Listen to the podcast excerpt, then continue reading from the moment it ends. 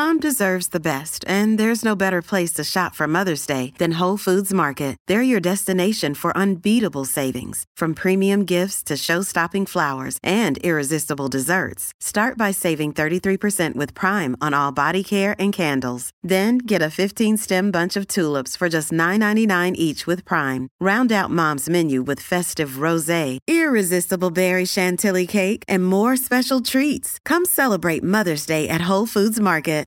Namaste enciclopedini! Oggi condividiamo questo messaggio importante per chiamare a raccolta la grande famiglia dell'enciclopedia dei videogiochi. È passato ormai qualche anno dalla nascita del progetto e per continuare a creare contenuto abbiamo tanto bisogno di voi. Il computer con il quale realizziamo tutto il materiale dell'enciclopedia dei videogiochi, dal podcast alle grafiche, ai video, alle dirette, eccetera, dopo 12 anni di onorato e fedele servizio ci sta abbandonando con una rapidità preoccupante che ha reso quasi impossibile continuare a creare contenuti. Quindi, se volete, potete contribuire dandoci una mano andando su enciclopediadeivideogiochi.it e cliccando supporta il progetto. Ogni donazione ci permetterà di sostituire l'attrezzatura fondamentale necessaria a tenere viva l'enciclopedia. Crediamo che l'unione faccia la forza ed in questo momento ne abbiamo proprio bisogno. Da 5 anni cerchiamo di regalare emozioni, condivisione, informazione su un tema a tutti noi tanto caro, i videogiochi. Grazie a voi potremo continuare a farlo senza il rischio di dover fermare tutto il nostro malgrado. Grazie di cuore a tutti. At Evernorth Health Services, we believe costs shouldn't get in the way of life-changing care, and we're doing everything in our power to make it possible. Behavioral health solutions that also keep your projections at their best? It's possible. Pharmacy benefits that benefit your bottom line? It's possible. Complex specialty care that cares about your ROI? It's possible. Because we're already doing it. All while saving businesses billions. That's Wonder made possible. Learn more at evernorth.com/wonder.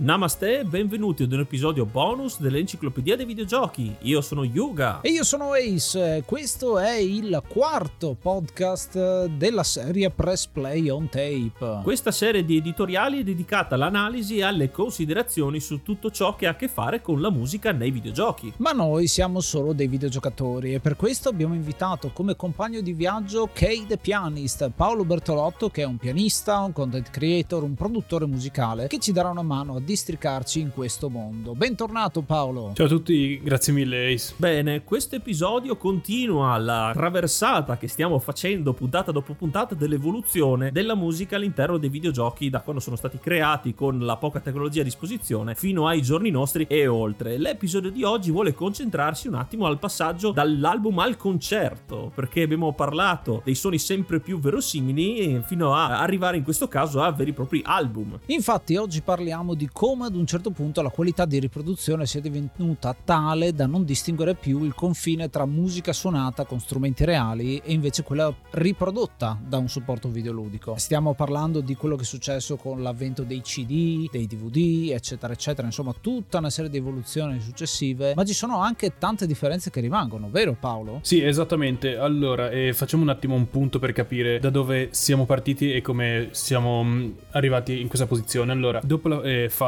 con i MIDI, le cose si sono sempre più sviluppate, sempre diventate più realistiche, per cui siamo spostati in due nuove fasi anche parallele, ovvero quella con strumenti sintetizzati e molto credibili, oppure direttamente delle registrazioni dal vivo di, o comunque di strumenti reali. Sì, quindi se ho ben capito stiamo parlando di MIDI ancora, che erano appunto queste riproduzioni in modo che ci stessero dentro il, il gioco, in modo che ci stessero dentro quello che è il supporto del tempo, la cartuccia. Con l'avvento dei CD comincia a esserci abbastanza spazio per poter riprodurre anche veri e propri sample che in realtà poi diventano i brani stessi. Io mi ricordo e cito una cosa che mi piace citare sempre, l'esempio di Carmageddon 2, perché quello è un gioco che mi ha stupito perché era un CD, ma contemporaneamente era anche un CD audio. Quindi avevi il gioco sulla prima traccia, ma se lo mettevi su un lettore CD classico, ti ascoltavi dalla seconda traccia in poi la colonna sonora. Quindi vuol dire che c'è abbastanza spazio anche per quello, no? Sì, esattamente. Adesso eh, cerchiamo di capire appunto come funzionano questa nuova generazione di brani musicali. Allora, inizialmente eh, con i MIDI eh, avevamo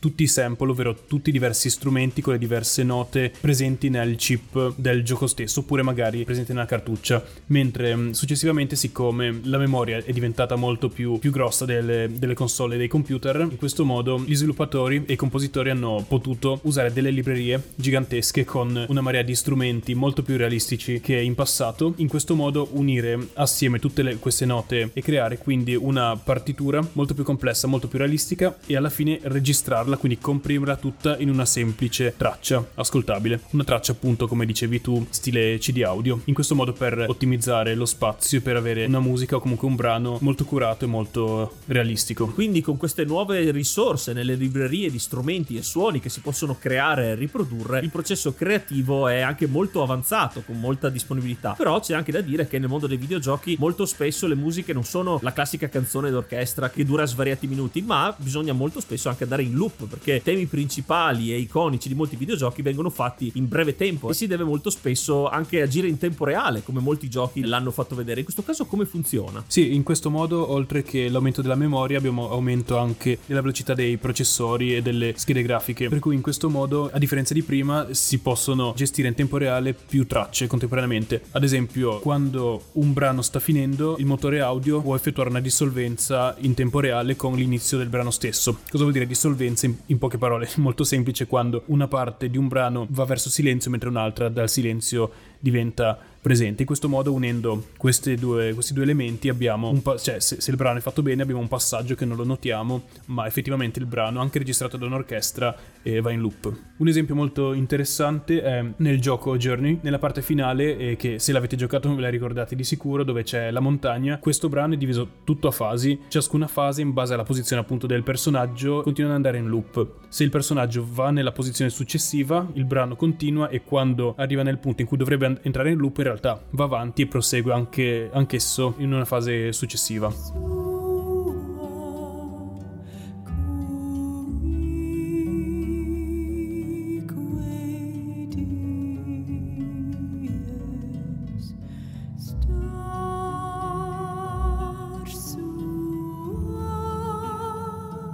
Sì, io, a me viene un altro esempio anche in mente eh, rispetto a tutti quelli che sono i roguelite eh, o roguelike che hanno tante colonne sonore che effettivamente e non essendoci un tempo e il, potendo la partita durare 10 minuti ma anche un'ora e passa ci sono tante musiche che si ripetono. Mi viene in mente Isaac con musiche che dipendono dal piano dove sei che ripartono non ripartono e c'è una fase di loop fatta molto bene le, le, le canzoni insomma le conosciamo molto bene se le conoscete le sentirete in sottofondo fondo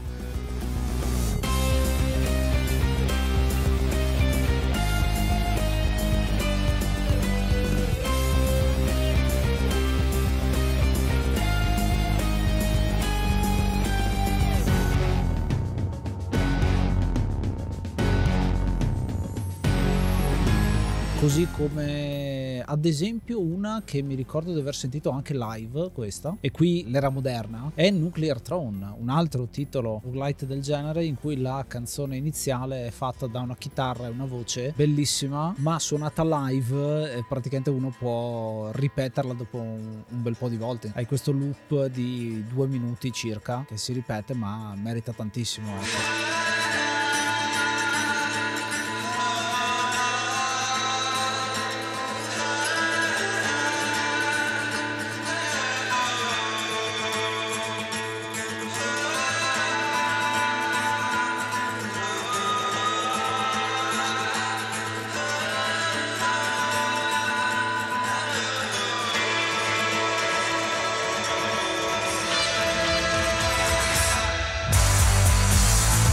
Quindi è un continuo andi rivieni tra strofa e ritornello, non so bene neanche come definirlo tanto sul discorso, però hai due giri, strofa, ritornello, strofa, ritornello e poi c'è un intro di nuovo che riattacca tutto quanto il loop senza soluzione di continuità. Un altro esempio invece possiamo vedere in Shadow of the Colossus in cui in base alle azioni che noi stiamo compiendo, cioè se stiamo magari correndo sotto il, il titano, sotto questo colosso, se lo stiamo scalando, se lo stiamo attaccando, abbiamo diversi brani che passano da uno all'altro, un crescendo sempre più epico.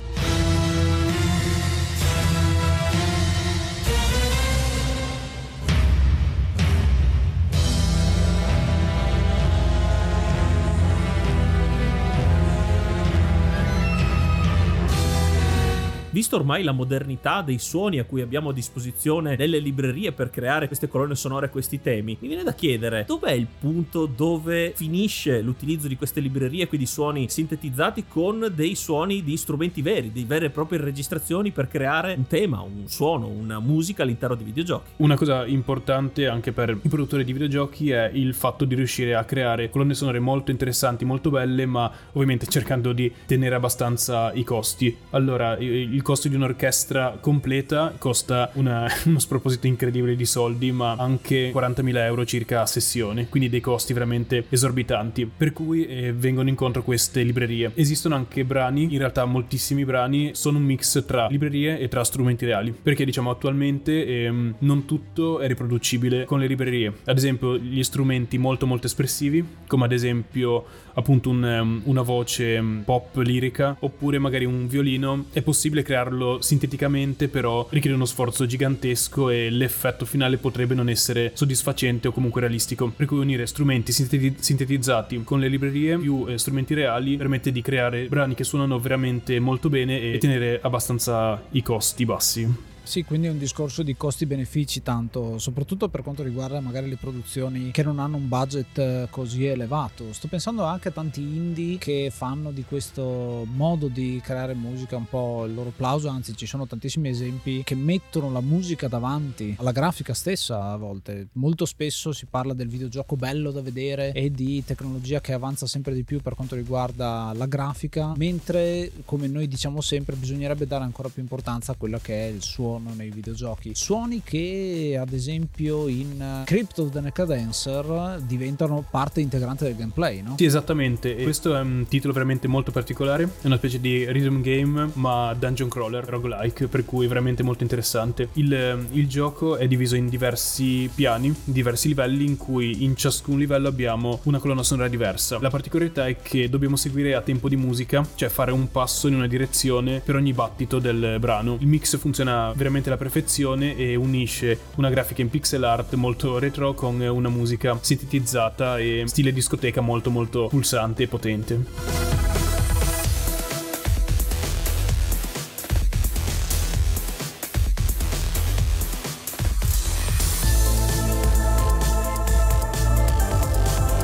Un'altra cosa che fa riderissimo invece è il commerciante che se ci stiamo avvicinando a una parete sentiamo un, un urlo strano, un canto particolarissimo è in pratica una voce sintetizzata che canta sopra la melodia del commerciante che ci vende un sacco di cose. Lo riconosciamo appunto da questa aggiunta molto particolare.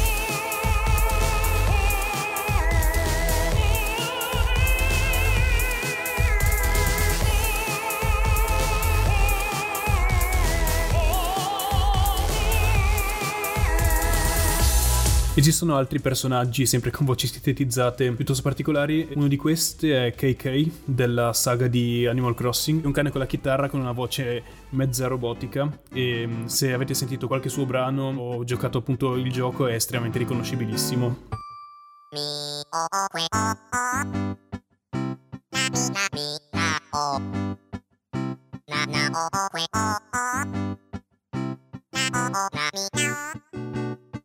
È iniziato maggio, quindi aggiorniamo l'elenco e ringraziamo l'hard mod Cry King e i normal mod Rick Hunter, Groll, Don Kazim, Lobby Frontali, D-Chan, Blackworm, Stonebringer, Baby Beats, Belzebrew, Pago, Strangia, Numbersoft, Sballu 17, LDS, Brontolo 220, Dexter, The Pixel Chips, Ing Bastard, Vito M85, Noobswick, Eppers, Vanax Abadium e Nikius 89. Se vuoi entrare anche tu nel gruppo dei mecenate vai su enciclopedia dei videogiochi.it, clicca supporta il progetto e tramite la piattaforma piattaforma Coffee potrai avere accesso ai nostri video backstage, allo store e anche al feed podcast senza pubblicità.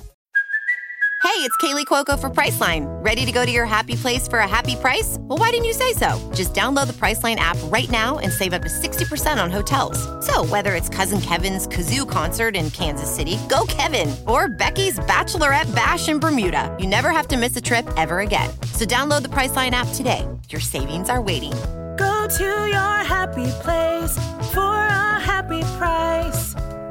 Go to your happy price, Priceline.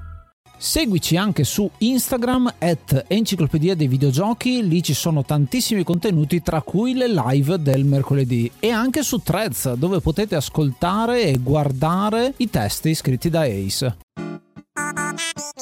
Un altro personaggio invece piuttosto famoso è Hatsune Miku. Questo personaggio è una tipa e anime asiatica con i capelli azzurri lunghissimi. È l'avatar principale dei Vocaloid. Cosa sono i Vocaloid? In due parole sono, sono dei brani creati tramite una piattaforma che permette di scrivere delle parole e di inserire delle note. In questo modo possiamo avere una voce, anche qui un pochino robotica perché crearla realistica è quasi impossibile, però possiamo creare delle canzoni cantate con diversi avatar, con diversi timbri vocali. Questo fenomeno dei Vocaloid in Giappone ovviamente ha preso tantissimo piede perché hanno addirittura ehm, organizzato dei concerti, tra cui in alcuni eh, l'ologramma di Miku che cantava in tempo reale con la band.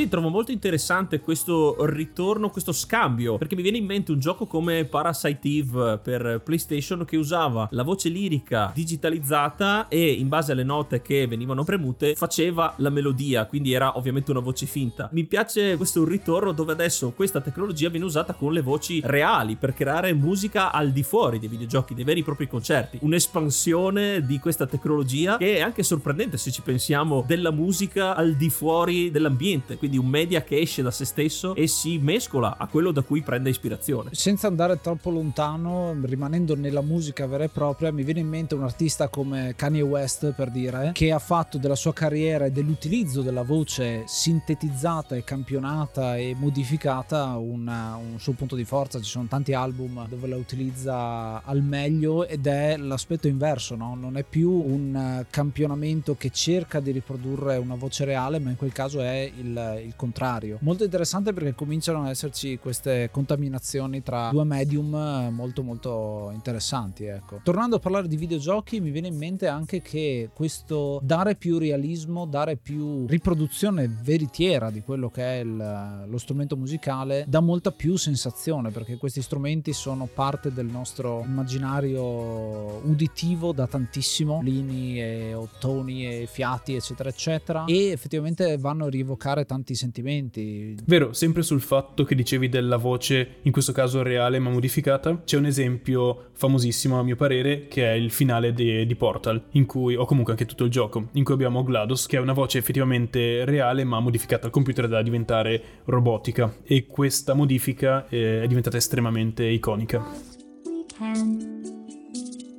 For the good of all of us, except the ones who are dead. Tra l'altro una cosa interessante, ad esempio parlando di Cuphead, che è un gioco che richiama lo stile degli anni 30 e 40, la musica è quella non solo nello stile musicale vero e proprio, nel genere musicale, ma anche come viene riprodotta, perché sentiamo quel campionamento, quel, quel taglio di varie frequenze che eh, ti fanno ricordare il grammofono come lo suonava un po' distorto rispetto a eh, sentirlo reale, quindi addirittura far sentire una qualità più bassa tecnicamente dell'audio, ma che ti fa maggiormente ricordare quegli anni, perché stiamo parlando appunto di cartoni animati, dei primissimi cartoni animati degli anni 30 e 40 e la musica deve agganciarsi. Ultimamente sto anche vedendo la serie su Netflix eh, di Cuphead e c'è lo stesso tipo di musica anche lì, è bellissima secondo me la sensazione, perché proprio ti fa immedesimare in quel mondo.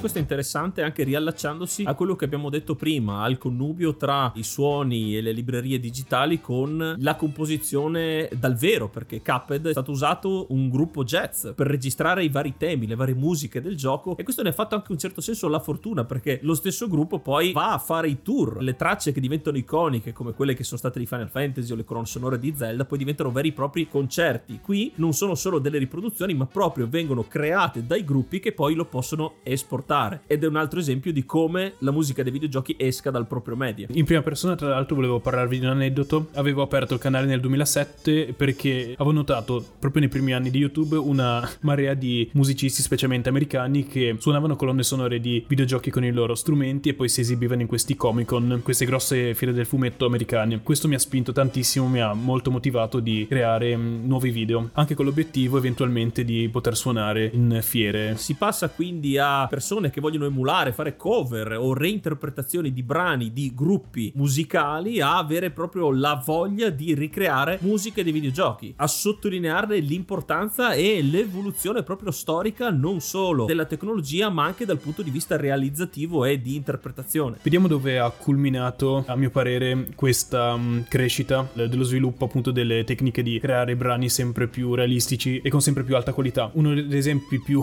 grossi, più potenti è nel in Final Fantasy XV. Vabbè, titolo piuttosto controverso su diversi aspetti che ha avuto una decina di anni di produzione, ma nonostante questo ha alcuni brani come Apocalypsis Noctis in cui l'orchestra suona proprio a volume 110%. Insomma, avete sentito questo brano esplosivo, grandissimo, con questa orchestra alla massima potenza e concerti che continuano a esistere e a essere belli anche solo da ascoltare, senza il videogioco vero e proprio, ma musiche che ritornano poi sul palco ad essere riprodotte. Molto bello perché mi vengono in mente tantissime interpretazioni non solo su YouTube e da content creator come lo stesso Kay, ma proprio vere e proprie sessioni in cui ci ascoltiamo diversi brani che vengono mixati, eccetera, eccetera. Chissà dove andremo a finire, tra l'altro. Che dici, Paolo? Vero, perché anche qui su YouTube le cose sono prima partite in modi semplici, ma poi con eh, la connessione tra tanti artisti, tante persone con passione, e sono sempre cresciute. E attualmente possiamo vedere tantissimi brani anche orchestrali, quindi con decine e decine di musicisti che hanno registrato nella propria stanzetta anche a distanza di mesi uno dall'altro, che suonano contemporaneamente un brano. E invece eh, possiamo trovare concerti ufficiali dal vivo. Tra questi, come dicevi tu, su YouTube se ne possono trovare tantissimi, come ad esempio quelli di Mario, di Zelda e così via. Tra i più grossi e secondo me tra i più bravi in assoluto sono eh, i Distant Worlds. Si tratta di una tournée di musica eh, di tutta la saga di Final Fantasy e la particolarità è il fatto di sentire dal vivo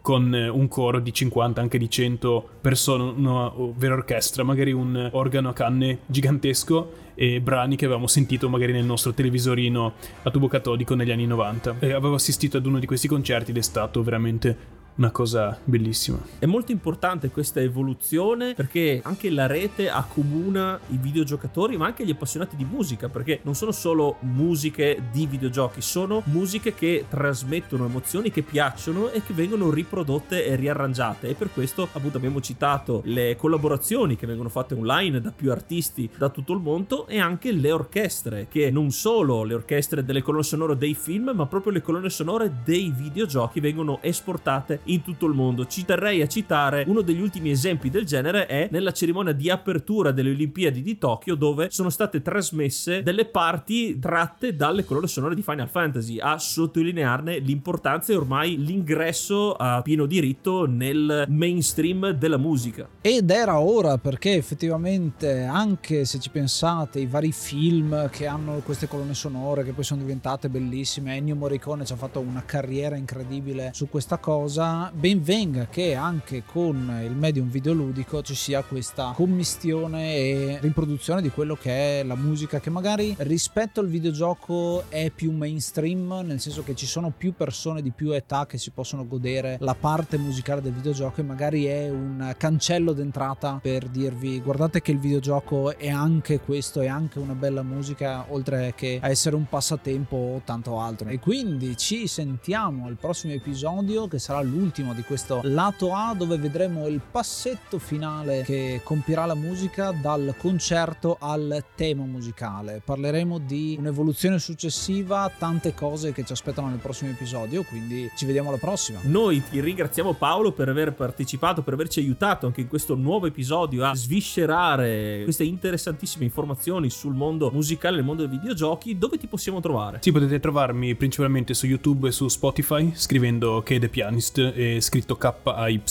E ovviamente troverete il link come al solito nella descrizione dell'episodio. Ci ascoltiamo al prossimo episodio. Io sono Yuga. Io sono Ace. Io sono Paolo. Namaste and be brave.